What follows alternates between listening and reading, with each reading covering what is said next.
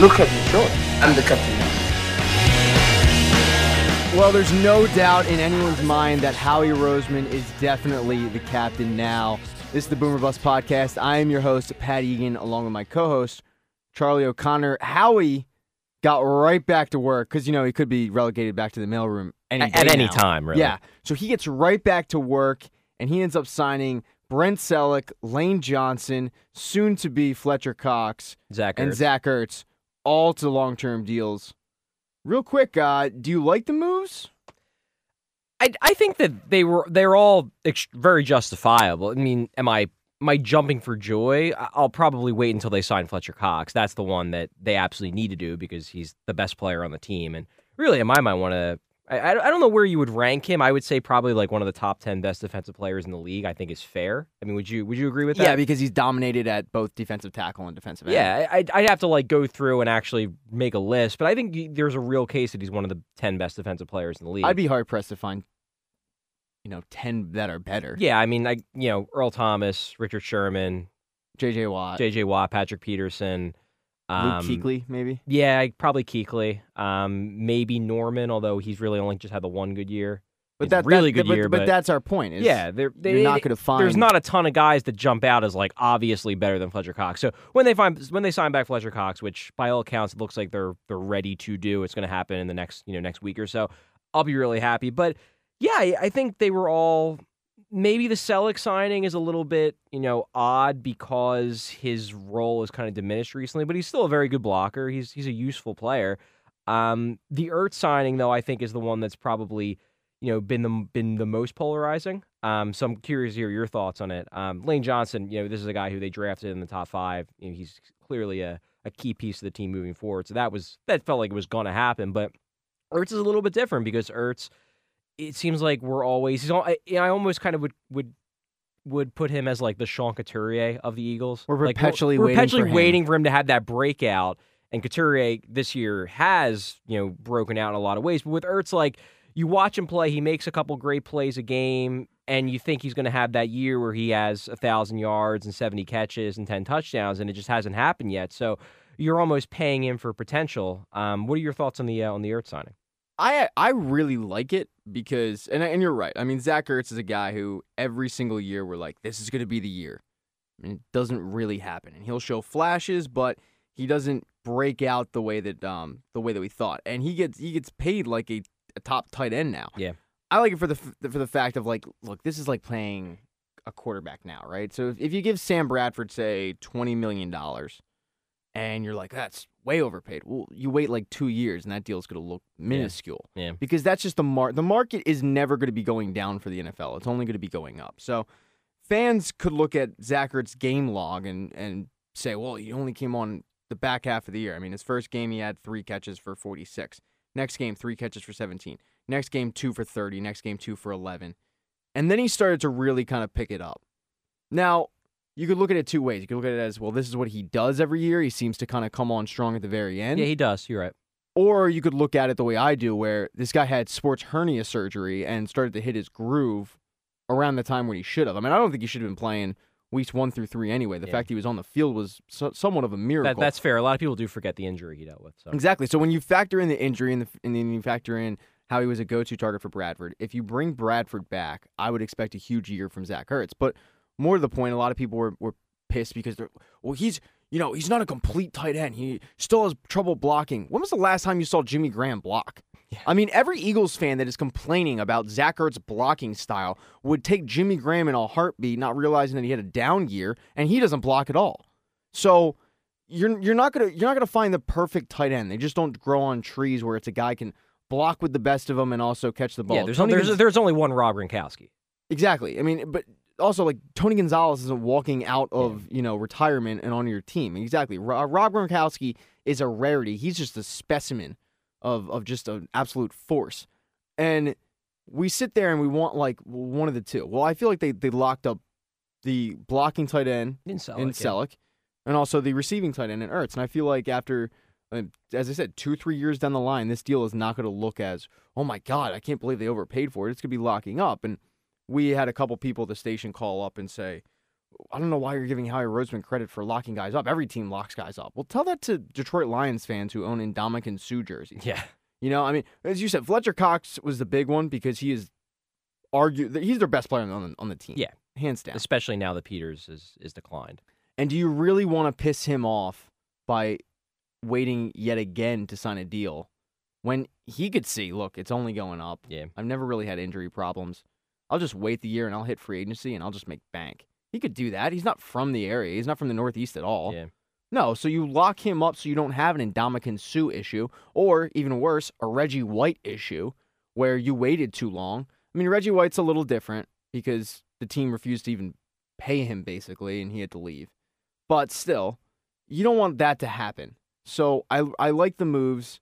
Um, it looks like Bradford will probably be next. My question though is with Lane Johnson re-signing, and as you said, key figure, drafted in the first round, fourth overall. So obviously you expect that. You expected a long-term deal if he panned out, which he has. Do you move him to left tackle, and if so, is this the end for Jason Peters? Well, it it seemed like Pederson in his in his recent comments, it seems like he wants Peters back. I, I think you have to. I don't know if you cut Jason Peters. I, I don't know, and and this is primarily just because it's not because there isn't somebody that can replace Peters. Because I think Johnson can. I think you know he played a couple games at left tackle, had I think a, a really good game, then a then a kind of ag game. But he's got the physical ability. You don't you don't draft a guy in the top in the top five to play right tackle. You just don't. You, you draft them uh, because you see them as their your left tackle of the future, and Lane Johnson is the left tackle of the future. He's going to be there at some point. The the one reason why I worry about getting rid of Peters entirely is I don't know who then replaces Lane Johnson. Like they need to this offseason they need to have a real infusion of talent on the offensive line. though whether that's drafting or whether that's free agency, I don't know. But if you move Lane Johnson to left tackle, then who plays right tackle? Like we saw this year how bad the offensive line depth was when you have two guards that aren't very good, and then because the two guards weren't very good, you had Kelce had a bad year. I don't know if it was entirely due to the the, the guys alongside of him, but it certainly didn't help. So you've got a weak offensive line.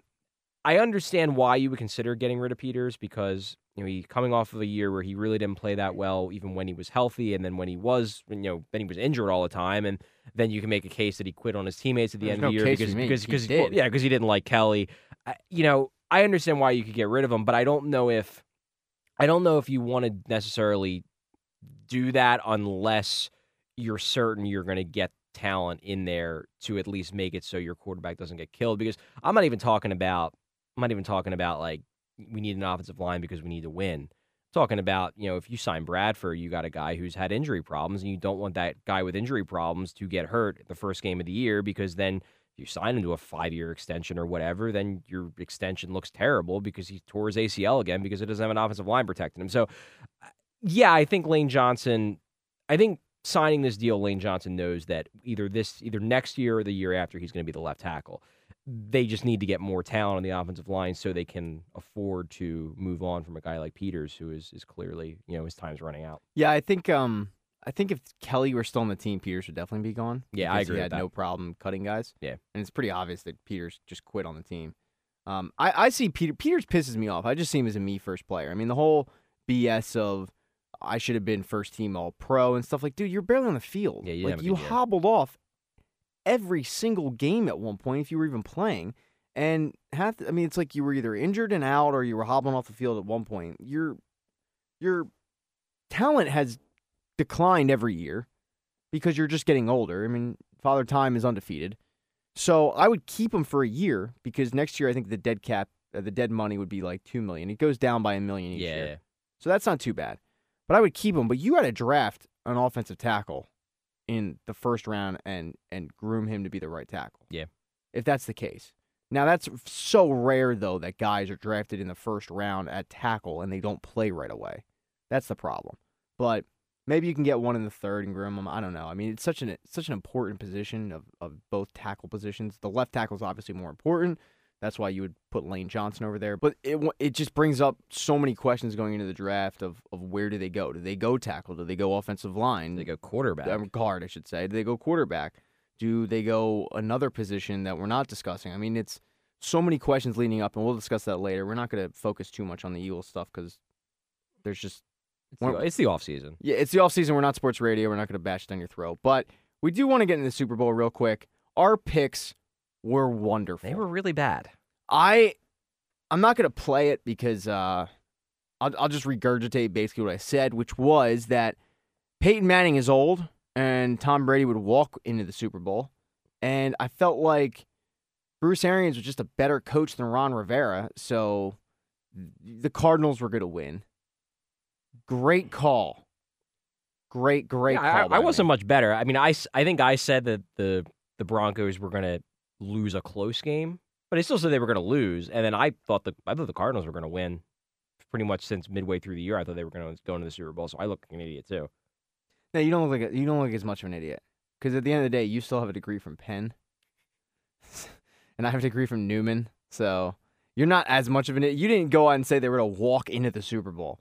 It seems like every time I go on, a, like not even a limb, but I just make like a bold statement like that, it just always backfires. Like every But- single Eagles game. Exactly. But uh, the Super Bowl is set. It's going to be Carolina versus Denver. Who do you got? You know, I mean, I I I want Denver to win, and it's not. It's nothing against the Panthers. I like the Panthers. This I, I was I was thinking about it a, a couple weeks, uh, well, not a week, I guess a week ago when when the games got done. This is maybe the first Super Bowl of my lifetime. Like I guess not in my lifetime, but as like a fan of the NFL, like actually being conscious of what's going on in the NFL and following it. I think this is the first Super Bowl where I like both teams. Like there isn't one team that I'm that I'm actively rooting against just because you know every year it seems like the Patriots who I don't like, Steelers. the Steelers who I don't like. Um trying to think what Some other- team who beat the Eagles. yeah, some team who beat the Eagles. Like, I guess when the Colts play the Bears, I like both teams, but I was rooting for the Colts. I like the Colts a lot, so that was very easy for me to just jump on one bandwagon. This year, I like both the teams. I like Denver because I'm a big Peyton fan. I, I like Carolina because I like their defense. I, I like Ron Rivera. I like Cam Newton. But I'm rooting for for Denver just because I'd love to see Peyton end his career with a Super Bowl. I think if he wins, he'll retire, and it'd be it'd be nice to see a guy who I think I still think is the best quarterback of all time. I'm, I'm in the minority there, but I'd like to see him add another ring to make that case stronger uh, against guys like Brady and Montana. Um, and you know, I I, I think I'm going to go with Denver, and I know that. You know, the stats would say Carolina's a better team. You know, obviously coming off their dominating performance against Arizona, a very good team. It's it's easy to pick them, and apparently all the Vegas money's going for going for Carolina. But I just, you know, I have to think that number one, I think a lot of people are underrating Denver's defense. I- think that the the the job they did against Brady in that game was was unreal. Like that was that was New York Giants Super Bowl against Patriots level performance. Like they they did not give him any time at all. They were beating the crap out of him all game. And I think a lot of people are underrating the Denver defense, even though they dominated Tom Brady, one of the best quarterbacks of all time, coming off of one of his better years of his career, and they took him apart. And I think I think Denver can keep it can keep Carolina mostly off the scoreboard. Like obviously Cam Newton's going to get some some big plays, maybe you know a touchdown to, Greg Olsen or a big run or whatever. But I think they can keep them under like 24 points and I just I feel like Manning maybe has one more good game in him. This is this, I think he knows this is this is probably his last game. He knows he doesn't have to do it all, but I believe that he's going to step up, and I think he's going to score just enough points to give him the win. I can totally understand why most people are going with Carolina, but I don't know. I just have a feeling that uh, that he's got one more great one in him. Yeah, I kind of agree. I think it's either going to be really good Manning or really bad Manning. Yeah, yeah. and, and I, I want to say that it's going to be a really good Manning. The last showing in the Super Bowl was god awful Manning, and he's never really had an elite. He's just look. The guy's been a choke artist in in the playoffs, and I, he's such a good quarterback, and I don't want that to be the downfall of him. I mean, if you look at his brother right now, his brother is not nearly the quarterback that he is in his career. His brother has two Super Bowl rings. And those two Super Bowl rings are probably going to get. They are. He's Eli Manning is a Hall of Famer. When you look at his numbers, now that's my greatest case for like we, we sit here as a day and like oh it's the, the the Hall of Fame, not the Hall of Very Good. Like you never watch Eli Manning and we're like wow this guy's a Hall of Fame quarterback. yeah, you were never wowed by him. Yeah, but- you look great at his playoff number.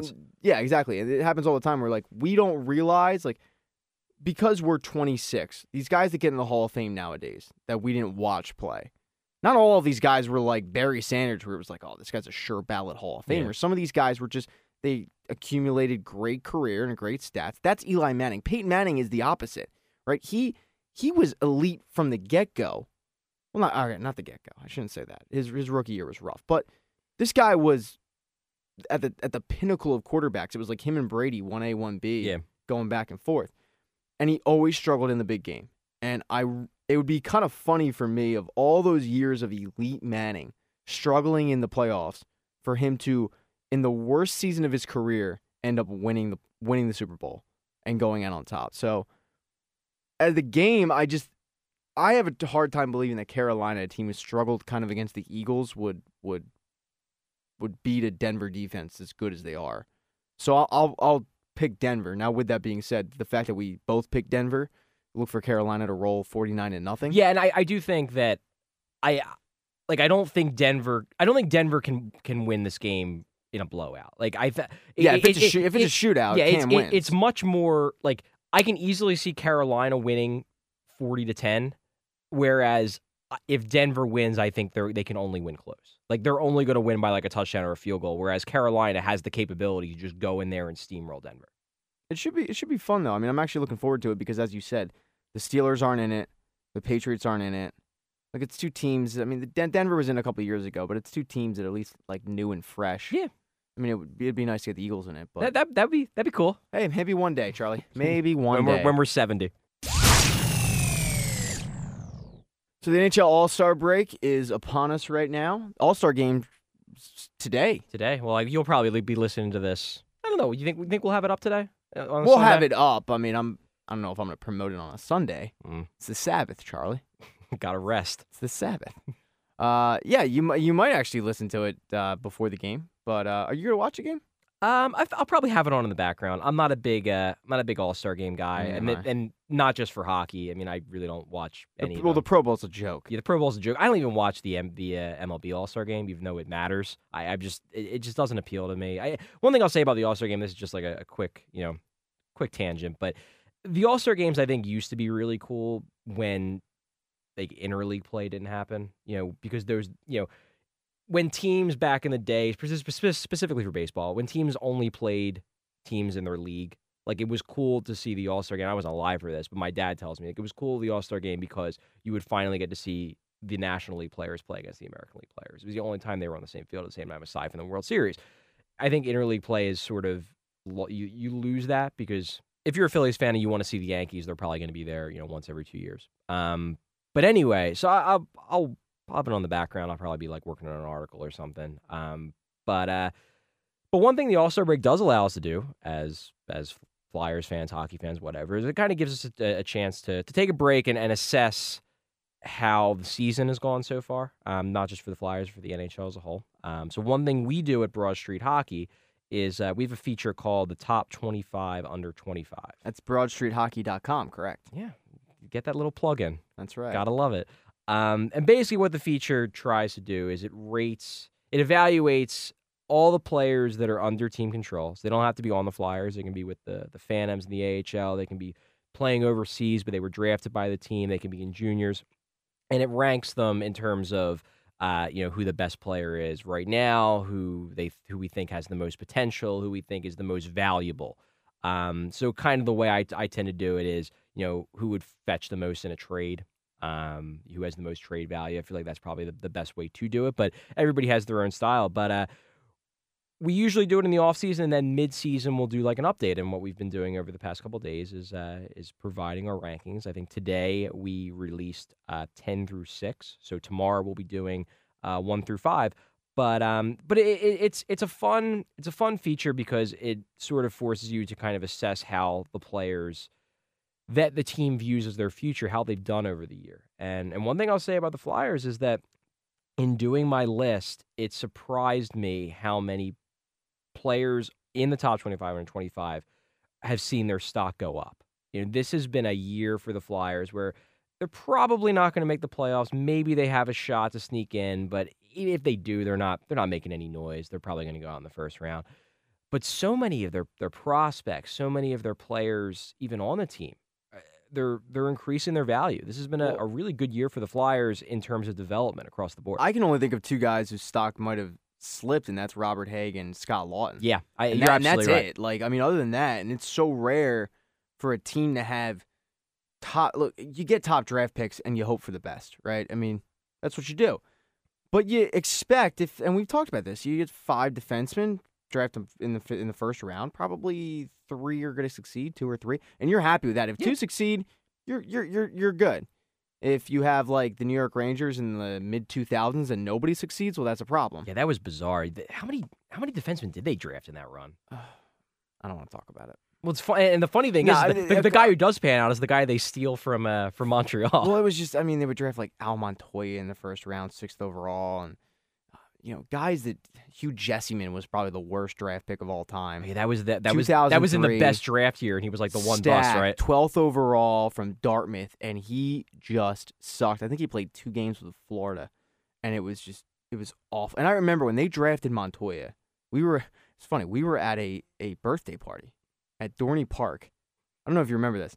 They had the NHL draft, and I look up, and we were like eating, and, and so they had the, the ticker going, and it says New York Rangers, sixth overall, Al Montoya, goalie, Michigan. And I turn and I'm like, why the hell would they take a goalie? They have Lundqvist. it was the stupidest thing in the world. Like I understand you need goaltending, sure. I mean, like, and they actually did it uh, two years, a year ago. Whenever the draft was in Philly, they took like a goalie in the second round. They took two goalies top. But I'm gonna get off my Rangers tangent. Nobody cares. The fact is, the Flyers have been hitting tremendously on their on their prospects recently. Yeah, and and you make a really good point in saying that like the only two guys that maybe have seen their stock go down is is Robert Hagg and, and Laughton. Um, Hagg, I think, is the the one that definitely has seen his stock go down, which has surprised me because he was really really impressive in um in camp and then in preseason. If if you remember, um, the two guys that stayed up because the the Flyers evaluated all all of their big five. So the big five being uh, Gostisbehere, Provorov, Sanheim, Hagg, and then Sam Morin. And they sent Provorov and Sanheim back to juniors, and then they sent Morin to the AHL, and they kept Hagg and Gostisbehere up the longest. Those were the two guys that stayed and uh, and were like among the last cuts. So the team liked what they saw in him, and then he goes down to the AHL and starts out the year okay, and then got hurt, and now he's getting scratched. Like this, it, it- it's a real concern as to what you know what his development's gonna gonna be because I came into the year higher on Robert Hagg than Sam Morin. And I was probably in the minority there because Morin's the the big mean guy who everybody wants to dream on. But I liked Hayes' games better. And by all accounts, Morin has taken a leap forward this year. Um, from what I've heard from people that cover the team, um, he definitely still has weaknesses. You know, he's not the best with the puck on his stick, but he's getting better. And what everybody says about Sam Morin is that he's got an amazing work ethic. This guy is is a sponge. You know, he he he really he he sucks up any any instruction he's given, and he's coachable. You know, he'll learn from his mistakes, and he's progressively getting better. Whereas it seems like Hagg is regressing, which is weird. Um, Laughton, he's he's been I would say disappointing to a degree. Particularly, I actually wrote did his write up for the top twenty five under twenty five we, we released today, and the weird thing about Laughton is that you know he was drafted as like a two way forward. Um, they they kind of the organization sort of sold him as um, as they they tend to do. They sold him as the next Mike Richards, just like they did with Brayden Schenn. They traded you know Mike Richards for in the deal. Um, but he was also compared to John Madden, not the not the the fat John Madden, but the uh, the the forward for the Devils back in the the trap era. Um, he was compared to Madden as like you know potential Selke contender in his prime. That was his upside. And the weird thing with Laughton is that he's been terrible in his own zone this year, really bad. And he's actually looked much better offensively, where he's he's shown you know plus skating ability, a good shot, good instincts in the offensive zone. But it's all getting outweighed because he's just really bad in his own end. And I, I, guess I wasn't. I know defense is tough for forwards. You know, it, it, it's pretty rare where you get a guy like Sean Couturier who comes in and at age you know 19 is immediately a you know a top tier defensive forward. It doesn't happen. Players need to need to get used to the pace. But I guess I wasn't expecting him to be this bad. I, I was expecting him to show a little bit more, and it kind kind of reminds me of Brayden Schenn because Brayden Schenn had the same thing. He was he came in and he had the reputation of a two way forward, and his defense has never really come around. You know, he, he doesn't play on the penalty kill. He's he's more of an offense only guy, and it just shows how hard it is to you know to to evaluate defense in juniors because these guys you know they're probably the best player on their team. So of Well, course yeah, the he was the captain of the, the team, your team of Team, Team Canada, Canada in yeah, the World Juniors. the World Juniors. But I guess what it is is that these guys are they're the best player on their team, so they're obviously going to play in all situations. And you know, maybe just being more physically gifted than everyone, you can look good defensively. And then when you play against guys who are just as good as you, you if you don't have those instincts, then it doesn't uh, it doesn't necessarily translate. It's hard. It's it's it's a lot harder to judge defense than offense. I feel like um, at times with players coming in, they'll they'll bust their ass early on to do anything to make the team make an impact, and that includes hustling back and playing good good defense to the to the best of their their ability. Yeah. But then when the offensive starts coming, they kind of might tail back a little bit and say, "Well, you know, I don't really need to do that anymore because I'm I'm focused on scoring." So you know, I don't really need to hustle back on defense because if we get the puck back, now I'm in a better position for a breakout.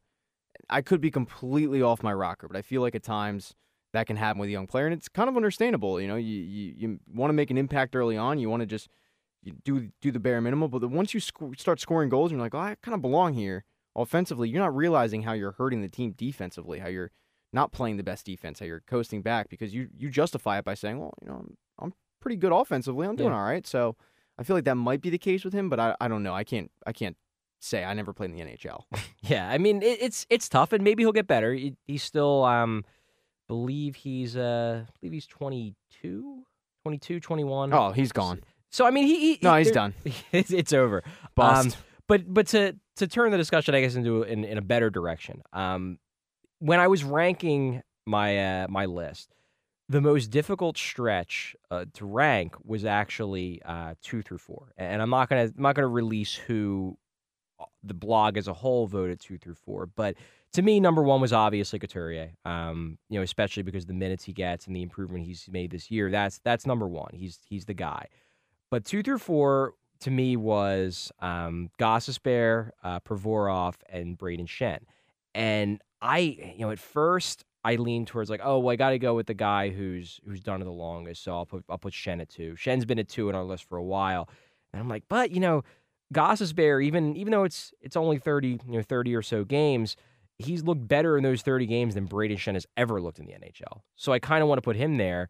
But then Provorov actually probably has the highest upside of anyone in in the Flyers pipeline, aside from Couturier, I guess.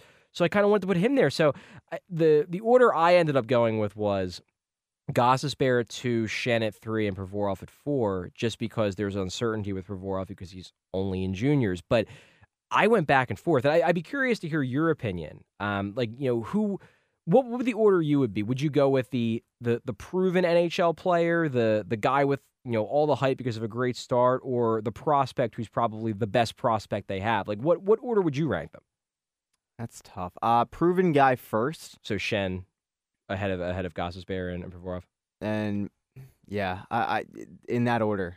Just because Gostisbehere has made the NHL, we've seen guys tear it up in the AHL and just not amount to, to much. We've seen guys tear it up in juniors and not amount to much. And you know what happens? You see guys like Patrick O'Sullivan who score 50 goals in Mm. the AHL and come up and they they can't really make an impact in the NHL. So if you have a guy like Shayne Gostisbehere who's making an impact in the NHL and Brayden Schenn who look, he's not going to be that 30 goal scorer that he, you know we all thought when he came over and hyped him up as this and that. He's not going to be that, but he's still a solid NHL player under the age of 25 and you can't you can't just discredit that, Yeah. you know? So that's what I would take it cuz I'm more of a, you know, bird in the hand worth two in the bush kind of guy.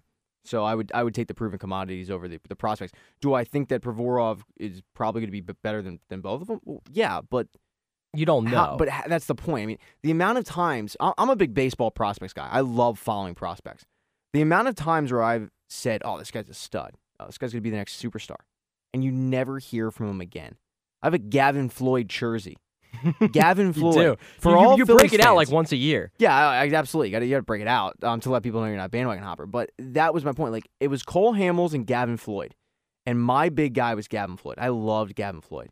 Most people can't tell me where Gavin Floyd is right now. He had a decent career, Where but he was is- never where the is he ace. now? I know he, he was obviously had a, had a solid career with Chicago with the White Uh, Sox. he, with the Indians. The Indians. He okay. signed a minor league deal, I believe. Interesting. He was with the Braves last year, and I think he's back with the Indians. But um, my point is, you never know. You think these guys are going to be good, but then it's such a big jump to the NHL, and you don't realize it. So yeah, I I would go with the proven guy. It's fair. All right, let's let's move on to real quick the the NHL All Star Game. Back to it a little bit. John Scott, he we ripped the situation that happened to him uh, two weeks ago in our last podcast about basically the NHL colluded with each other to get rid of John Scott for the All Star Game. All of a sudden, the fans came out in droves and basically lambasted the NHL, rightfully so, and Gary Bettman. And they they reversed they reverted back. They put him in the All Star game. He's playing tonight. He's a captain. He wrote a phenomenal piece on the Players Tribune Yeah, website, really which good. I, I thoroughly suggest you reading. And it's it's good for people that don't realize what a guy like like John Scott would go through to make the NHL and why it's so important. And people are like, "Well, it's you know it's good for the NHL to put him back in," and I'm like, "Nah, it's not really." I, I yeah, they should they should put him back in. They should have never had it happen in the first place. Yeah. The fact that they thought it was a good idea to take him out, and he makes the point of, you know, I might take myself out if it wasn't for the fact that every NHL player is coming up to me and, and like loving it. And I didn't watch the skills competition last night, but all the videos I saw, and the players seem really happy for this guy. So it's going to be interesting of next year what happens if they're obviously going to change the format of the fan voting. I think that's pretty clear. You'll probably have teams nominate five players or so. That though, though leaves the question of what happens if like a Dylan Larkin comes off out of nowhere. Like if if you were the Detroit Red Wings, you would not put Dylan Larkin on your top five to start the season for All Star voting. You're right. You'd probably put Datsyuk. Um, you might even put Jimmy Howard on the list. Zetterberg, Tatar. You're not putting Dylan Larkin on that list, but he comes out of nowhere, which would be a, a fan write in. That's what the MLB All Star Game does, right? They do- they have the the list, but then they also you're able to write in. Right. We we did Sal Fasano years ago. Yeah. So this could happen all over again, and if it does, does the NHL then embrace it, or do they pull this crap again? I don't think they pull the crap again, but they. I feel like they really should em- embrace. they should. You know, you know what it is? The All Star game is for the fans. Like that's what it, that to me is is the key. and his is- T-shirts are sold out. His All Star Game T-shirts are sold out. I mean, think about that. It's John Scott, and they're sold out. like if it's the Stanley Cup and it's a meaningful game and and and you know careers and history and all that stuff, then I get it. Then I understand why the NHL would would want to jump in and and and and keep the sanctity of their event. But it's the All-Star game. It's an exhibition performance. Essentially create it for television ratings. Like that that's the point of this. And the fans or enough of the fans, a vocal contingent of fans on uh, you know on Twitter, online, they voted this guy in, and they're the ones that you're putting the show on for anyway. So why not just roll with it and have fun with it? Like this isn't the idea of like oh we have to we have to preserve the sanctity of the All Star. Who, Sanctity care, who cares about the, Of the sanctity of three a, on three overtime. All Star game. Like, come on, it was it was always ridiculous, and I totally agree that the the piece um, that he wrote or that he he helped write. I don't know if these I don't know I don't know if the players are actually penning these articles or if they're more like talking to a writer who then writes Yeah. it in, in an intelligent way. But regardless of how it was written, it was it was a great article. And to me, what what stuck out the most and really was the mo made the NHL look the worst is um, Scott says that you know he was still kind of on the fence, and then somebody from the NHL basically said like, well, you know, are, are your kids going to be proud of you that you were willing to be in this All Star game? And he's basically like, look, like. I'm a father. Like I decide what my kids are. You know. Yeah, exactly. Like, the NHL does not decide whether my kids are shamed by me being in an All Star game. This is ridiculous. And that was like the, the the last straw for him. He's like, no, screw you guys. I'm playing in this game. There's no way. And, and that just shows you like just how out of touch the NHL is. Like that they're willing to go to that route to try to convince a guy to, to step uh, out of an They're All Star game. absolutely look. This is a league who wants to put a hockey team in Vegas. I mean, they wanted to move the Pittsburgh Penguins to Kansas City. Th- This is the logic that they used. They thought it was a good idea to go up to a guy and say, "Do you think your kids are going to be proud of you?" Damn right, dude. He's an all star. Like, yeah. all right. Do we all know that he that he's not an all star? Yeah, and even he admits that. He goes, "Look, I'm not an all star. I don't belong in a three on three tournament with you know guys coming down of like Tarasenko is going to undress me. I know that, but the struggle to get to the NHL and make it and stay there, in that sense, well, he is an all star because it's not easy. You know, we think that these goons are are just oh, they, they, they fought their whole career, and he makes a point of saying, I didn't. I, I got my first fight in the in the AHL. Yeah. So the, the NHL is so out of touch. We will actually talk uh, touch base on that uh, later on in the drive-through, but that's uh that's your NHL update.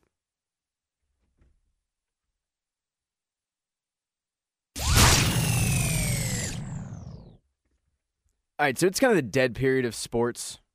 So we need to come up with topics that aren't Sam Bradford uh, resign, yes or no, which we will eventually yeah, get we- to. we before every every uh, podcast, I, I always say like, so is this the week we talk about Bradford? And we're just like, no, we can put it off a little Yeah, we can put it off. Eventually, we will because obviously it's the hot topic on on Philadelphia sports radio. But we're just kind of like you know kicking the can down the uh, down the street. Look, the Bradford talk is the new Mariota. It's the new do you do the deal of this year. Hashtag do the deal. Last year, you could say, Are you in the favor of doing the deal? Mariota for three first round picks, Fletcher Cox, and your firstborn. And all of a sudden, the phones would light up. We're a podcast. We don't have phone calls. So we don't have to really worry about that. We will eventually get into do we think they should re sign him, yes or no. I did want to get into another topic, though, that usually we just break down straight up sports, but this is kind of a more opinion topic, I guess. Yeah. Of stuff that you're just not over as a sports fan.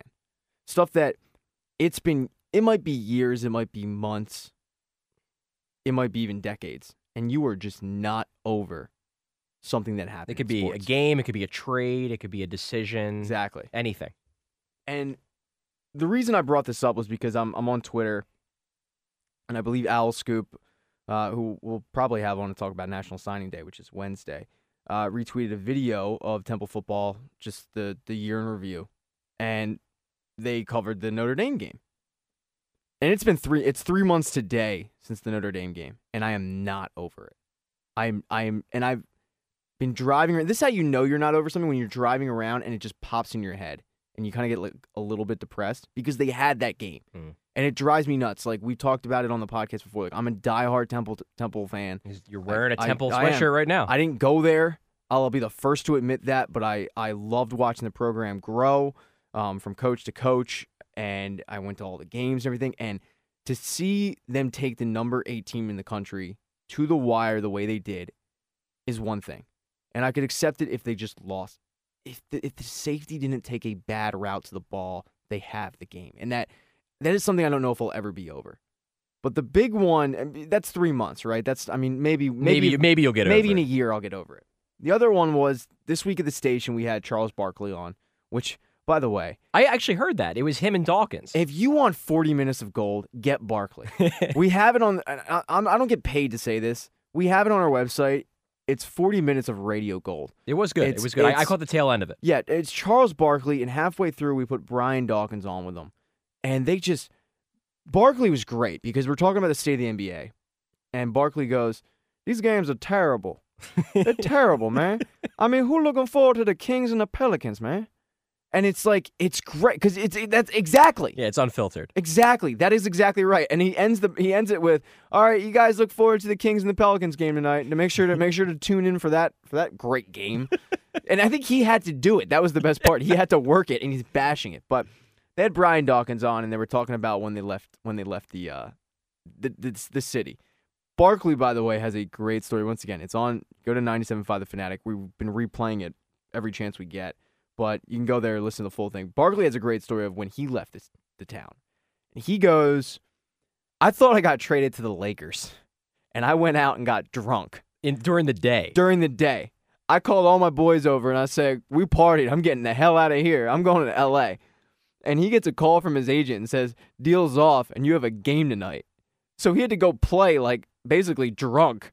Probably had a decent game, they said, but um, yeah, you had to go play drunk. And Dawkins is a whole other issue, right? Like Barkley wanted to be out. Dawkins didn't want to leave.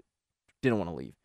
And he brings up the fact of like it took him a solid month or two to really get over the fact that he was not an Eagle. And about once every two or three months, it hits me that Brian Dawkins did not finish his career as an Eagle. And that is something I will never get over. It pisses me off that one of the greatest players in the city, in the city of Philadelphia, in the history of sports, in this town, did not finish his career as an Eagle when he wanted to. And it wasn't like he had declining skills Oh, he had a great year his first year in Denver. Great year. Yeah, he made the Pro Bowl. Yeah. And that is something that I will never, ever get over. You know, I think, and, and I'll, I'll give I'll give my uh, you know my thing I'll never get over in a few minutes, but I really do believe that the Dawkins, the decision not to re-sign Dawkins, the decision not to offer him a, a particularly lucrative deal, um, I think that had a major effect on people, a lot of people finally being done with Andy Reid. I really do. I I. I, think that was like for a lot of people, that was the last straw. You know, they had had they had had issues with him.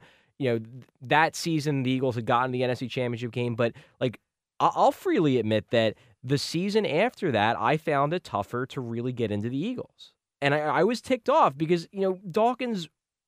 Dawkins not only was he a great player, but he was he was one of those guys that you really felt like he got it. You know, he was he was almost like a stand-in for the fan because he would go out there and the the intensity you know when they won he was jacked. When The they lost he was like devastated. And you looked at him you're like yeah that's how i feel. So Exactly. you there, there was a real connection there. And when when they decided not to bring him back i think they offered him like like a, a really really low low contract. And denver just blew them out of the water with the amount of money they they were offering. It wasn't even close. Um i think a lot of people went from being mostly in favor of andy reid to being like well I just don't I, I don't I don't want I don't like this guy anymore. Like how could he not bring him back? And I don't know how much of it was Reid. I don't know how much of it was, you know, other people in the front office, but I do think that that was a major contributing factor to a lot of people finally being fed up with the Reid era. I, I feel like the Eagles lost their heart when they let him go. I mean, I, I don't mean to sound corny or anything, but like, if you go back and watch Brian Dawkins highlights on YouTube, and I do, you know, when I'm bored. well, I, I'll, I'll watch the uh, the, The spe- the speech he gave after the uh, after they finally got the Super Oh, the Bowl. Hallelujah I, one? I'll, I'll, I watch that probably It's- once every three or it's four months. It's Burgess. It's Curse. it's Trot, my boys. We Oh. came and we brought it every doggone play. like you watch the highlights of this guy, and there's no doubt like he embodied everything about Philadelphia, everything. And I understand people are like, well, it's so rare for guys to finish their career, and I I understand that. He should have been the exception. He should have. He wanted to. He deserved to. And it's so. it- It's like the the best karma that the day that he he like signed with Denver it became it became clear like he's not coming back. He signed with Denver. The Eagles signed Stacy Andrews, I remember that. and they yeah. inter they interviewed or they they introduced Stacy Andrews at this press conference, and no one gave a rat's ass about Stacy Andrews, who, for all intents and purposes, was a pretty decent guard in Seattle, but they overpaid for him, and it was a disaster with the Andrews brothers or sisters, if you want to call them that. But they interviewed, they, they introduced uh, Andrews, and every every reporter is asking about Dawkins, and Andy Reid is like, "Well, you know, this is this is Stacy's time right now, and I'll, I'll answer questions later." And it's like, no, dude, like you don't you don't get it. Like you just let the heart of your team walk to Denver when he didn't want to. This wasn't a Charles Barkley situation, and we're like, "Look, man, I love the city, but I gotta get the hell out of here." Yeah. This was a guy who, even when the team was losing, even when the team was having down years, he gave you everything. Yeah. And I'll never get over the fact that he wore another team's uniform. I'll never get over the fact that he now lives in Denver when he should be living in New Jersey or or P- PA. But let's be Some- let, let's be realistic. Every football they all player live in lives New Jersey. Yeah. I don't get it because they have flooding and roundabouts and everything. I don't I don't get the the, the attraction, but um, he should he shouldn't Yeah. be living in Denver. His kid shouldn't have played football in Denver. He never should have went to Denver, and I'll never get over that. No, I, I'm I'm with you, and I've I've actually had this conversation. I'm not sure if it was with you, but it was it, it was like a like a group discussion about we sports. we don't talk outside of this podcast. Yeah, we, we we actually don't like each other at all.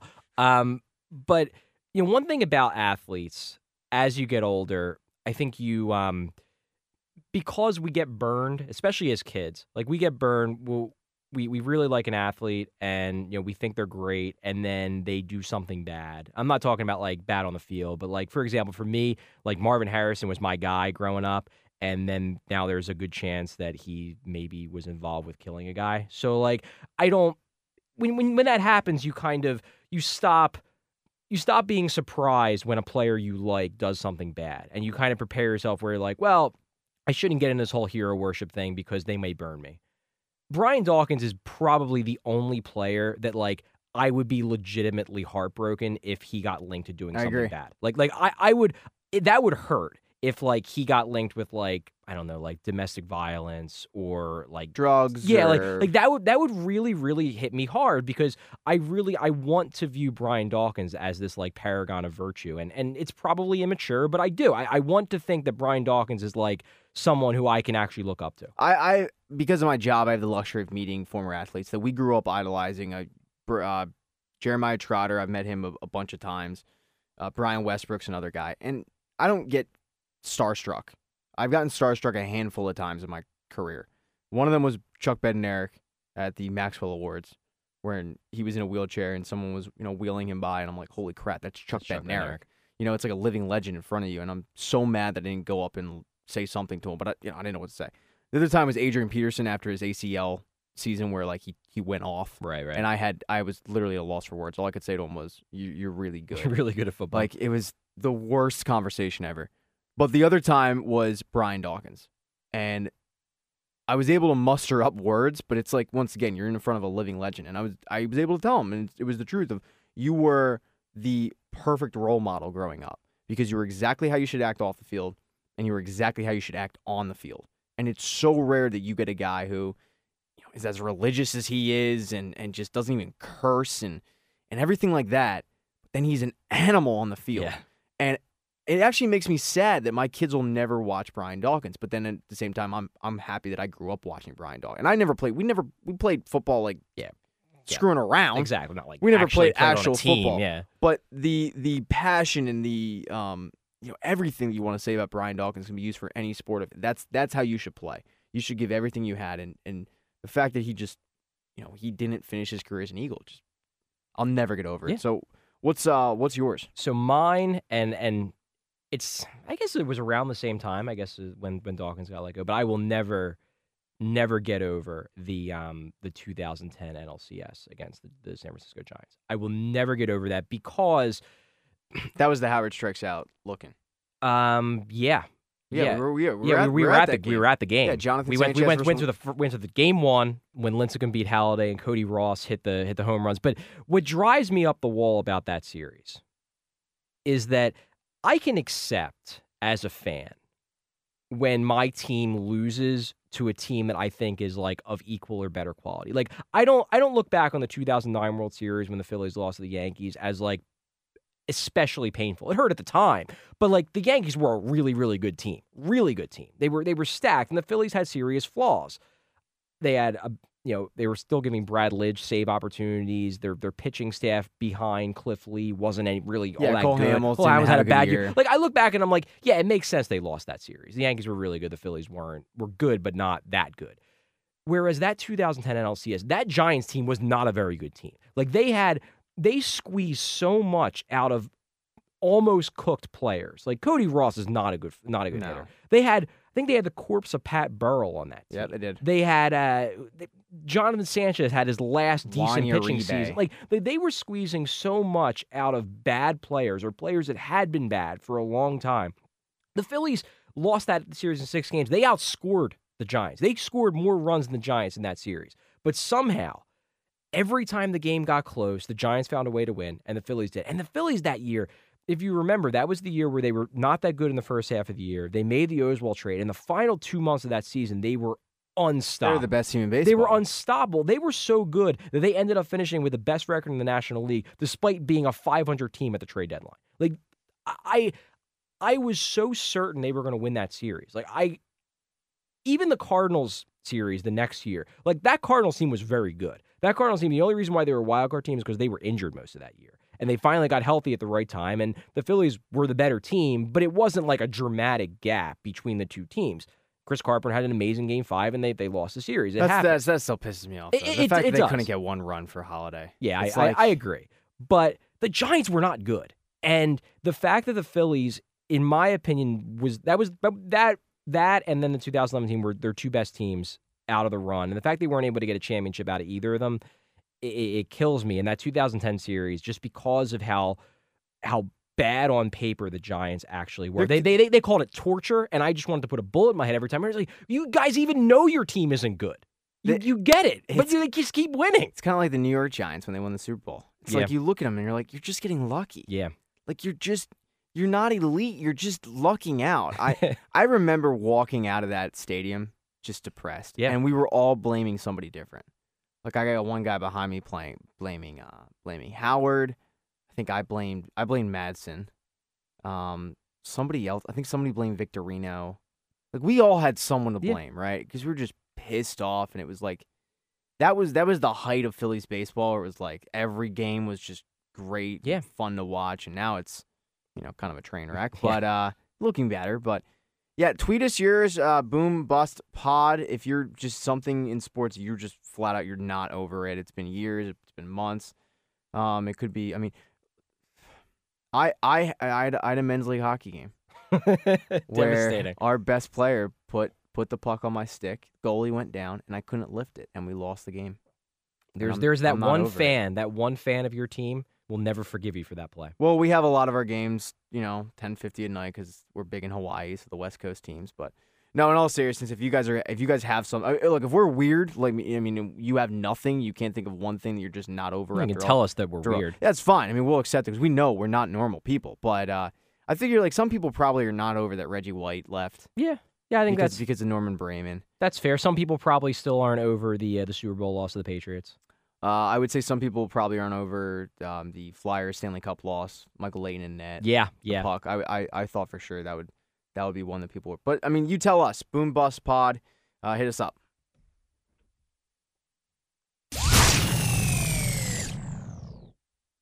All right, crazy story of the week. It's a doozy. It's got your two favorite things: MLS and stabbings. Yeah, they're definitely my two favorite things, without a doubt. Can't think of anything I like more. So the Seattle Sounders, it's one of the most popular MLS Yeah, they're, they're, teams. they're a big team. They're they sell out their games like Yeah, like they actually they kind of look like a Premier League team when with fan base wise. Yeah. When they I mean the the fan base down in Seattle is very impressive. Anyway, they have a uh they have a player named Marco Pappa, I believe his name is. Okay. P A P P A. I'm not a big MLS guy, so I don't know. so that, it may be pronounced differently, but we'll go with it. Marco has a girlfriend. It's great, right? Better news. She's Miss Washington. Yeah, that's right. He, he, he did well for himself. Now she might have been a stripper because her name is Stormy Keffeler. Okay, What a name. keep going. What a girl. So Stormy gets all liquored up. Our drunk idiot liquored up Miss Washington, right? And Apologies somehow, to Mike Vanderjagt. Yeah. Somehow in in all this this mess of the bourbons flowing, poor old Marco gets stabbed. Yeah, like knives. Not just like one knife, like knives into him. Just your usual Friday night. Yeah, you know, I mean, some people play uh, canasta, and Stormy goes out and stabs people, uh, allegedly. So the reason this is crazy is because the story just keeps getting weirder and weirder. Basically, she called up the um, she called up nine one one, and she's clearly inebriated, and she's like, "Yeah, there's there's like a there's like an issue that happened." And they're like, "All right, what's what's the issue?" And she's not really. She's like, "Well, my boyfriend had an accident. He needs help." Um, he's bleeding profusely, and, and they're like, "Well, was there was there a, an altercation?" She's like, "No." So the cops get there. By the way, they asked. They're like, "Well, ask him how he got stabbed. Like, we have people on the way. Just ask him how he got stabbed." And she's like, "I can't. I can't do it. I can't really do it. I mean, honestly, if it wasn't for the fact that the guy got stabbed and you feel bad for him, like it's kind of a funny story because the audio. You can go on Deadspin and find the audio, but uh, she's yeah, she's like, I, I just I can't do it. I can't I can't ask him how he got stabbed, but make sure you show up though. I wonder why. he's bleeding badly. Because I'm sure if, he, if she asked him, you she stabbed me. well, here's the crazy part. So the cops get there, and she makes up a story of like, yeah, like he bumped into somebody walking home from the bar, and then we got home and he realized that he had been stabbed. So then he was like, well, I'll go shower because that's what everybody does when After they, they get stabbed. And then he started getting dizzy. So that's when they called the police.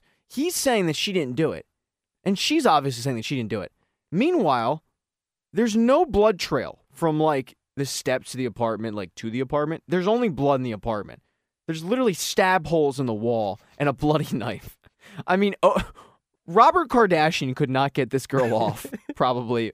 He, the crazy part though is that the knife fits, you must acquit. exactly he he. It seems like he's not going to press charges. She hasn't been arrested. It doesn't seem like he wants anything bad to happen to her. I mean, this is like, this is crazy. Yeah, it's pretty Who would date her? This is right up there with like Lisa Left Eye Lopez from TLC. I don't know if you remember this story, but I doubt you do. I I know you're a big TLC guy, like I am. Don't go chasing waterfalls. But uh, she didn't want no scrubs because apparently a scrub is a guy who can't get no love from from me. So she was dating Andre Rison, who is a wide receiver for the Atlanta Atlanta Falcons. And they get in an argument, and she says, "You know what? Like screw this." And she lights a pair of sneakers on fire and throws them in the bathtub. Next thing you know, his entire mansion is up in flames. Holy crap! Yeah, now she has rec- recently passed away, so if you have a drink next to you, you know, big ups. All right, raise one. But like, I would never want to date her. Never. Like, would all right? I'll ask you. Okay, you're a single guy, Okay. and I often I often ask this question about Lorena Bobbitt. Do you do you know who Lor- Lorena Is Bobbitt she, is? She, she the one who chopped off the guy's dick? Yes, yes. In the early '90s, John Wayne Bobbitt, uh, he was cheating on her. She came home and decided like he was sleeping. All right, I'll, I'll cut it off.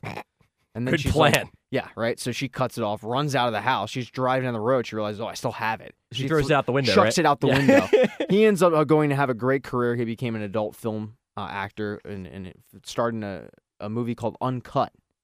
really? I can't make that up. So I often ask the question of if you're on like eHarmony and you get matched with with Lorena Bobbitt, would you go out on a date with her just to say I did it?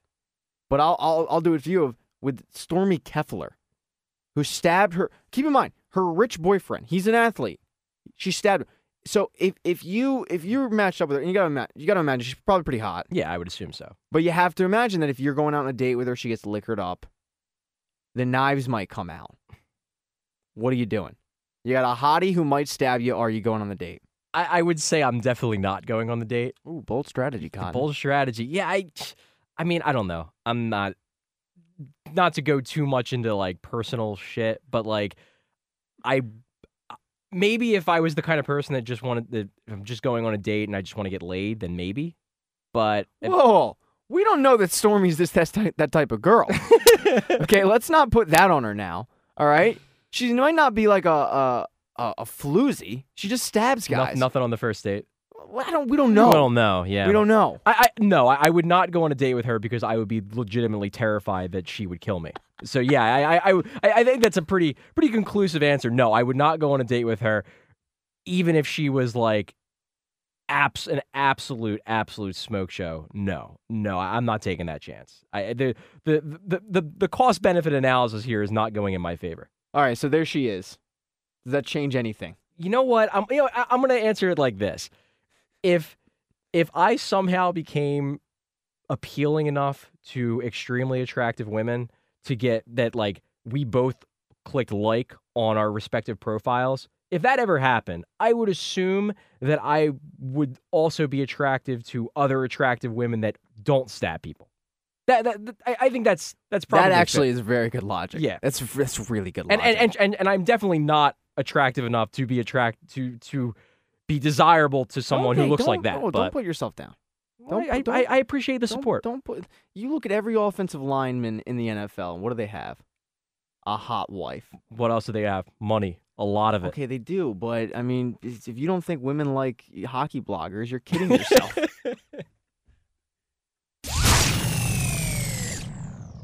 the first ever co movie review.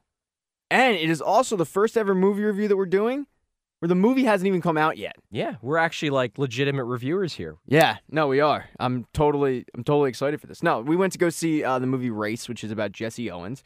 We, I, we didn't talk at all about it afterwards because I wanted to wait for the podcast. So Je- the movie, if you're, if you're completely clueless to who Jesse Owens is because you're 20 something and don't care about history, which is uh, kind of understandable. I, I get it. Uh, Jesse Owens was a African American who was a track, well, he really triathlete. I mean, he dominated the track and field He's a great jumper. great jumper, yeah. Uh, so all track and field events, like he, he was really good at, but mainly just sprinting and, and jumping. So he just dominated at the Berlin Games. It's famous for he went to go shake Hitler's hand, and Hitler like refused to even meet with the guy because he was black. So it's the story of Jesse Owens. It comes out February nineteenth. What did you think of the movie? I liked it a lot. Um, I actually, you know, it's funny. I didn't, I didn't have ultra high expectations, but when you uh, when you let me know that there was a, a screening um, for a movie that was going to come out in a while and it's a sports movie, I was like, yeah, yeah, I'll definitely go. Um, but I didn't have ultra high expectations, um, just because I feel like sometimes those movies can, those like sports plus politics kind of movies can get preachy at times, and, and there were some like heavy handed moments, um, which it's going to happen. But I thought it was really good. I thought the um, what really really impressed with was the uh, was the acting. I'm I'm not a uh, a Jason Sudeikis fan at all. Like I don't think I, I, everything I'd seen him in prior to this movie, I didn't like. I just thought he played the same guy. I think he was really good in this movie. I thought he did a fantastic job at uh, at portraying like a flawed guy, but one who still is idealistic enough to take a shot on on Jesse Owens and and and push um you know basically advocate for him at every turn. I thought he was great. Um and the actor who played Jesse Owens did a really good job too. But um but I I, had low expectations for Jason Sudeikis. I thought he was fantastic in the movie. They did a great job. Um I thought it was really I thought it was really good. I there's one scene that really stuck out for me and I know you're more like the technical movie guy but there there's a scene when he when he gets to the Olympics and he enters the stadium the first time and they basically it's like there's no words like nobody says a thing but it's like a one track shot where they just like kind of show the like the the mammoth stadium and they they kind of circle around and they show him warming up and it's it's obvious you don't even have to say it but it's obvious like how like blown away he is by the fact that he's in the Olympics and how how incredible of an achievement and how incredible of an event it is and and I always I always love that when when movies can can can show not tell, and, that scene really really shocked me in terms of like how well how well done it was. But uh, but you're you're the movie guy, you do the review, so I'm curious. Yeah, I, I, am same way. I love it. You took the words right out of my mouth with Jason Sudeikis. I think Jason Sudeikis is about as funny as a car crash. And I think that he's in funny movies, but he's never the funny guy in movies. And it drives me nuts that he's always like portrayed as this hilarious guy. And I was really interested to see this movie, to see him and how he would do in a serious role. I was actually looking forward to it because of that reason. And I thought he was really, really good in this in this role of being serious and, as you said, like a guy with flaws who maybe uh, might be trying to live vicariously through somebody, um, trying to kind of push somebody where they might not want to go and not realize stuff. He did really, really good in that role. And I think the guy that played Jesse Owens did, as you said, very, very good. Uh, the only thing I could, I, the only negative I could say in the movie was they kind of, they kind of wasted time focusing on his his wife and his marital affairs, and I just didn't care about it. And I, I felt like they could have probably saved a half an hour of the movie if they just didn't focus on, you know, his love life. And I understand you kind of need that aspect because if if you're a guy convincing your girlfriend to go to a sports movie, some reason movie companies think that you'll be able to convince her by saying, "Well, you know, there's like a love story in it." And it's not the case. I, I think I agree. Actually, you know, now that you now that you bring it up, I think that was unnecessary. I I think the point of that was to show that like Jesse Owens wasn't perfect either. Yeah, yeah. Um, so I, I, I get why they thought it was necessary. Um, and I think it's important that you don't we don't you know go too far into hero worship. I think it was probably a good thing that they make it make it out that like, hey, this guy wasn't perfect either. He made mistakes. And I I agree. But I but, just, but I agree it was a little bit overdone. I, I just I thought they should have cut it out a little bit more than that. But the movie itself, I thought I thought was great. And as I said, I thought this movie should have been made a long time ago. Um, it kind of reminds me of like 42, where it's just like it should have it should have been made. Right. And then it comes out, and it, it for me like I was really looking forward to it. I didn't know you kind of had low expectations. I had I had high expectations for it because I was really looking forward to the movie, and um, it lived up to him. And as you said, like how it was shot, the way where he comes in, and it's just at the time that was the stadium that the stadium was like supposed to be the greatest stadium in the world, and then he walks through, and you know he's no longer a, a kid from Ohio, from Cleveland, racing in front of a couple thousand fans. Now he's racing in front of an entire country, and um, and how it was portrayed and stuff. And what I what I liked about it too was I have no idea who played Hitler because you never you never really saw him, and I, I kind of like that about how they didn't really focus on on Hitler too much. It was more of about Jesse Owens because that's a huge part of the story of like, yeah. you know, hey Hitler Hitler refused to shake Jesse Owens' hand. Um, but they I mean they also focused on the race issue, obviously, obviously, and that was that was a huge part of it. But it's a great movie and if you don't know the story about Jesse Owens and or you've heard of him, you heard his name, you know a little bit about it, I thoroughly suggest that you go see it. It's called Race. Comes out February 19th. Uh, make sure to uh, to definitely go see in theaters. And now for your music review. My music review. Yeah. Um so I'm going to do an album that I know we've both listened to because we um we both I we both like the band, The Beatles. the Beatles. Yeah, doing the uh, doing Sergeant, we- Sergeant Pepper's Lonely Hearts We've Club already Band. used that. We were, we, and they have like a billion, we billion now. Rubber Soul. Rubber Soul. We're Oh, doing we Rubber do Rubber Soul. Okay, okay. Um, no, seriously. Um, the band is a band that uh, I know we we're both really, really big fans of one of their albums. Um, the the band is Silversun Pickups, and uh, their album Swoon, in my opinion, is like one of the best alternative rock albums of probably the past like ten years. Um, it's just one of those albums where I don't think it got like a ton of hype, um, but it's a great album because it's like it's accessible. Like you could easily hear all those songs on the radio, and a couple of them were on the radio. I know Panic Switch, The Royal We were, were, were both uh, were both moderate hits on on rock radio. But it's just one of those albums where like song after song after song is really good, and um, because of that, I, I've kept following the band, even though I didn't like the the follow up to Swoon, which was called Neck of the Woods. I See. I, I actually like Yeah, I, I know we we went back and forth. You you didn't like it at first, then it kind of grew grew on you. I, I guess I really never gave it the chance to grow on me. I listened to it once or twice, decided it wasn't as good as Swoon, and just went back to And- listening to and Swoon. That's actually what I did um, when I listened. I, look, as you just said, me and you are huge fans of Swoon, and I went in and I'm like jacked for it. I listened to it and I was like, eh. But I spent like a week down the shore, and it seems like every year down the shore, I, I seem to like listen to a Silversun Pickups album because they seem to come out with one, and I just listen to it throughout, you know, the entire stay down there as I'm reading, and um, yeah, it, give it. I just say give it another shot because it does grow on you. You have to listen to it and realize, like, put it in the perspective of it's not Swoon. Right. And if you just put that aside and you just listen to the album and and they have they do have some like solid tracks on there. Yeah. But but their new album that Their, their new yeah, the new album, uh, Better Nature. Um, it came out probably like mid mid 2015, I guess. Um, so it's a little bit late on the review, but I I liked it a lot more than Neck of the Woods. It's not it's not Swoon eh, for me at least. Um, I still think that's their. I- I don't think I don't think there's ever gonna be an album like Swoon. Yeah, I don't think they're ever going to match it, but I like this one a lot more. Um, and again, th- this also could just be expectations playing with me. Like I had such high expectations for Neck of the Woods and it disappointed me, and then I had low expectations for this because I didn't like Neck of the Woods and it surprised me. So maybe they're they're about even. I don't know. I, I should probably go back and listen to Neck of the Woods again, but I I, I like this one a lot. Um, I think one of the reasons why I liked it a lot more than I thought I I was going to was because unlike Neck of the Woods, which you know I, one of the reasons why I didn't like it as as much as I expected to was because it um it was kind of quiet. Like it wasn't it wasn't as as as rocking as Swoon, which really like the It was a slower tempo. Swoon was dynamic, but like when it, when they got loud, they got really Yeah. loud and they really went all out. Whereas Neck of the Woods was definitely a little bit more chill. Um, whereas this album starts out with two pretty heavy rock songs, which immediately got me into like, okay, this is why I like this band. You know, they're they're they're rocking out their their the, the intensity's up. Um, but even the even like the the poppier songs, I I, I like a lot, um, which surprised me. Um, I like uh, Pins and Needles. I liked a lot. Um, uh, Nightlight. I liked a lot. Like there's there's songs in the album that I feel like they're expl- they were exploring new new aspects of their sound, and I liked it a lot more than I than I thought I would if they explored those aspects of their sound. Um, because there's a more than a few like just straight up pop songs that aren't real heavy, but they're catchy and they they stick with you. Whereas I felt like Neck of the Woods didn't so much.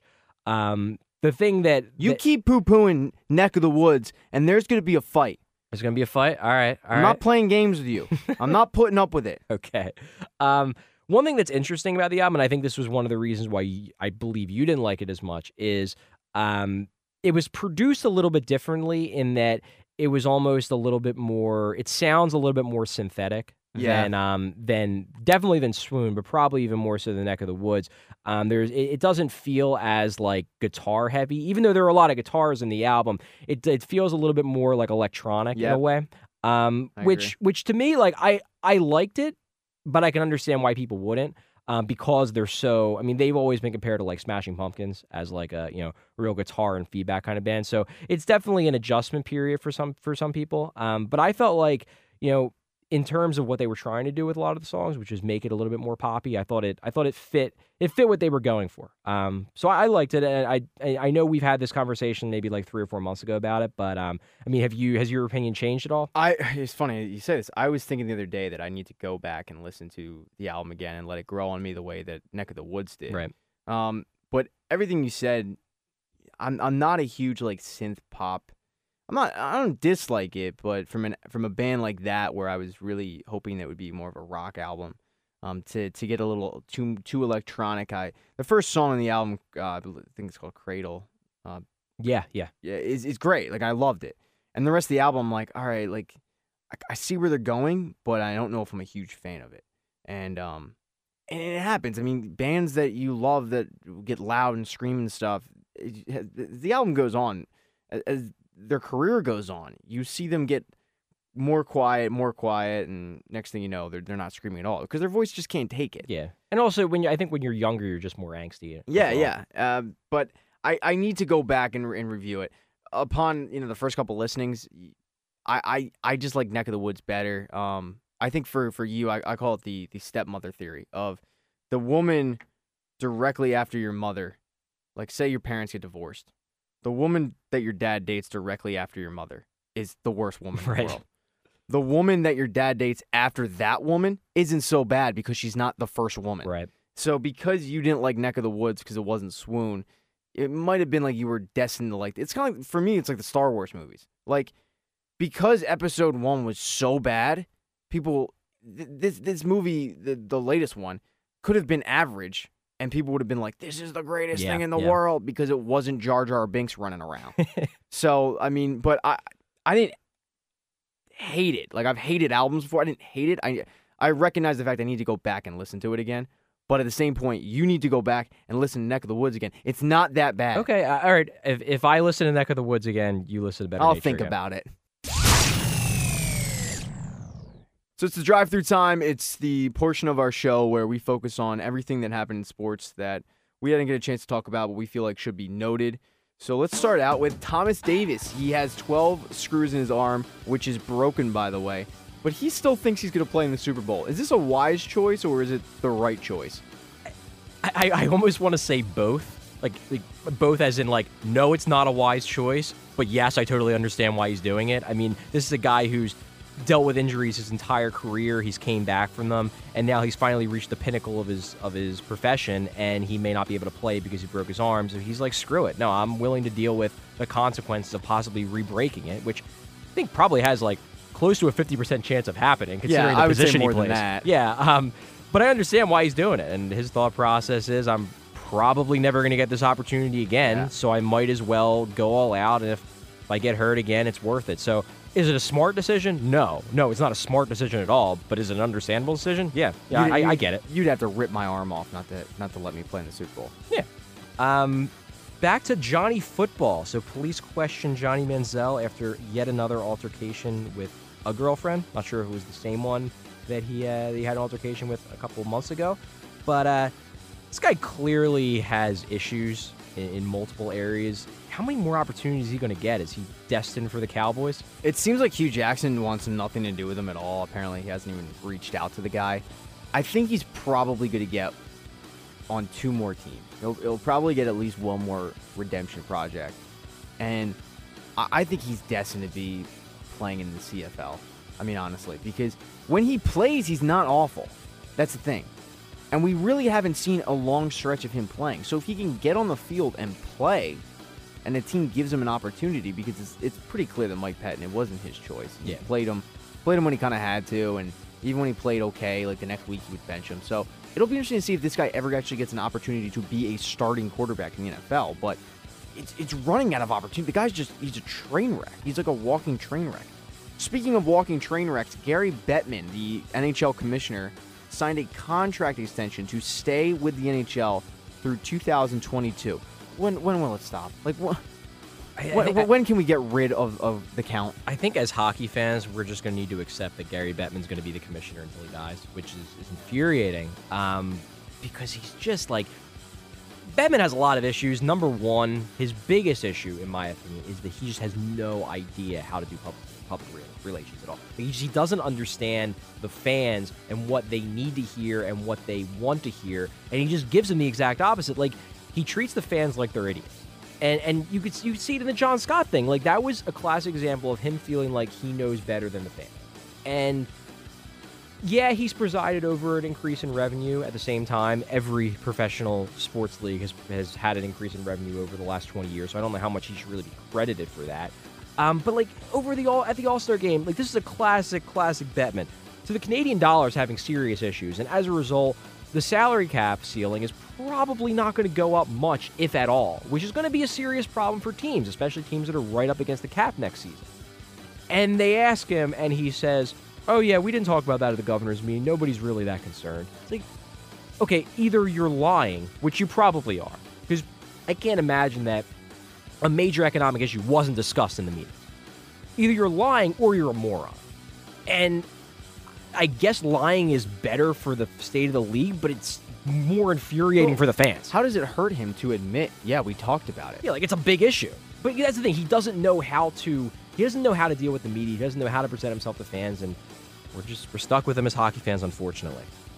So the Chargers agree. The San Diego Chargers agree to stay in San Diego for this season for one more year, but the Rams agreed to let them share the stadium. It doesn't seem like it's a foregone conclusion. They're going to go to LA after next year, but it's definitely a possibility. Your thoughts? I, I just I I, ho- I can't wait for this to fail. I can't wait for two NFL teams to just fail in LA because I feel bad for the fans of San Diego. I, I don't I, I don't feel like they deserve to get their team ripped out of them because you know LA. I, I understand LA is a huge market. We talked about it before, but I just don't see it working out. I, j- I just can't imagine that you have two teams are going to be successful in a city that is a lot of people are are from other areas, and and it's going to be successful. I mean, these, these fans showed up late for the NLCS against the Phillies, and I'm I'm supposed to expect a diehard fan base in, in LA for football. Uh, Two teams? yeah, I'm not buying it. Chris Kristaps Porzingis' agent wouldn't let him talk to the Sixers before the draft. Is that a good move? Do you blame him? No, no, I don't blame him. I, you know, I, I, I think players probably deserve a little bit more control over where they go than they actually get, um, especially in the in the draft process. And I don't blame him for not wanting to really be a part of what was going to be a really rough first couple years in Philadelphia if they took him.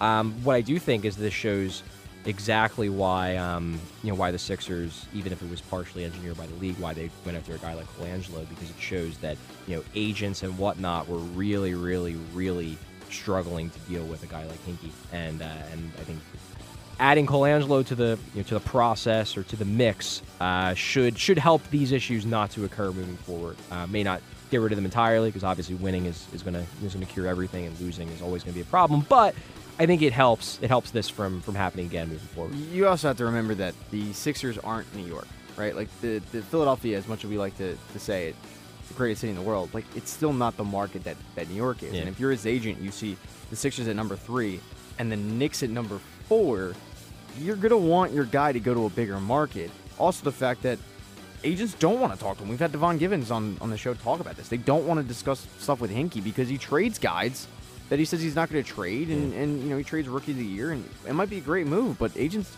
don't want to call up their, their rookie of the year and be like, oh, by the way, you just got traded to Milwaukee. It's, it's not fun for them. So it's not just hockey anymore. Now the Oakland Raiders are exploring the possibility of moving to Las Vegas. Thoughts?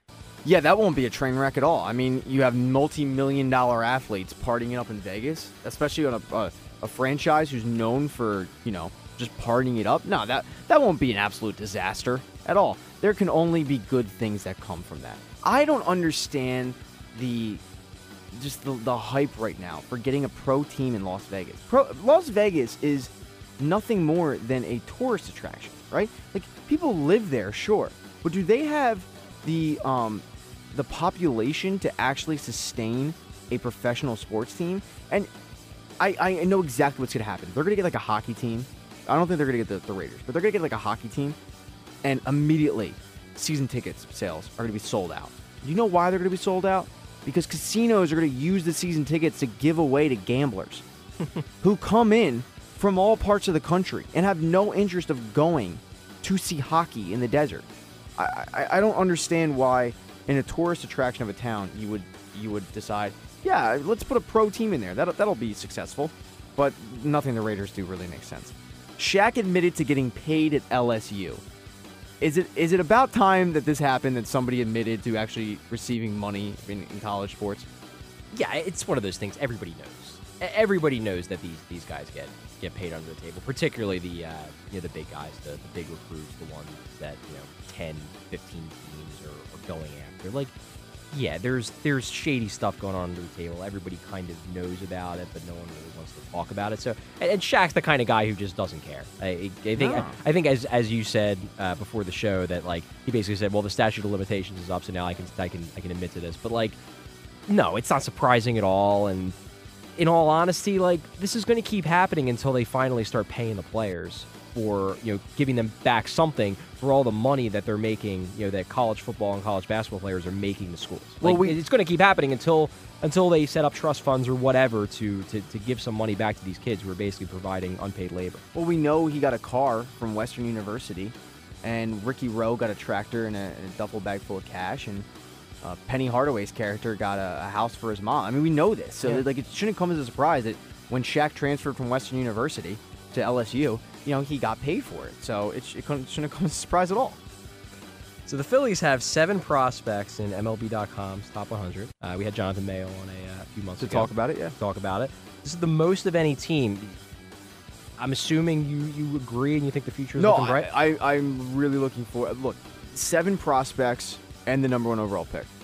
So say Roman Quinn, who's the last prospect, he's at 99. He falls out, which he likely will unless he has a, uh, tears it up this season, which could happen. But I'm saying like, you know, with the draft coming around, they're still probably going to have seven, possibly eight prospects in the top 100, and that is a ton. The the job that Matt Klentak has done, and Pat Gillick and Andy MacPhail. I'm not giving Ruben Amaro any credit at all because I, I I don't I don't believe for a second that he had any say other than passing along post-it notes on getting a trade done on, on, on the trades, yeah. I, I don't this past year. believe I, you can't show me his lineage of trades and then point to this one really good one and, and convince me that he had anything to do with it. But it, the future is really it's funny. This is the worst time to be a Philadelphia sports fan, but the future is bright for every team. It seems like, but the Eagles. Yeah. It's it's kind of funny because all we do is talk about the Eagles, but the future is bright for the Sixers, for the Phillies, and for the Flyers. And the, the future is a big question mark for the Eagles. But for the Phillies, you, you gotta like, gotta figure they're probably gonna compete in you know four or five years maybe. Maybe two or three. Definitely not next year. It depends. It really depends on who they take first overall. Yeah. Um, they could take the local high school kid Jason Groome, or they could take a, a college arm or college yeah, who, bat. who, gets the MLB. Exactly. Yeah. So that really, I mean, they took a, a high school kid last year, 10th overall, on Cornelius Randolph, who I thought they were going to take a college college bat to get to the majors quicker, but they, they took a guy who they thought was better, but would take longer. So you got to like what the Phillies are doing right now because after years of just kind of trading away everybody, which I, I have no problem with because, you know, it helped build, that's what you do. If, if you think you can win now, you trade away your prospects for, for guys like Hunter Pence, who, granted, they don't pan out. The problem was you needed to get players for Hunter Pence when you traded him, and they weren't able to do that. So I gotta like what the Phillies are doing right now. I have to. That is uh, that'll do it for us. Uh, thank you everybody for tuning in. You can follow the show on Twitter at Boom Bust Pod. You can follow us on Twitter. I am Pat Egan. You can follow me at Pat underscore Egan. And I am Charlie O'Connor. You can follow me at BSH underscore Charlie. BSH stands for, BroadStreetHockey.com. which is the website that you write for. I do. That's your go to website for all Flyers information. Make sure to check them out. Thank you once again for everybody for tuning in, and we will talk to you guys next week.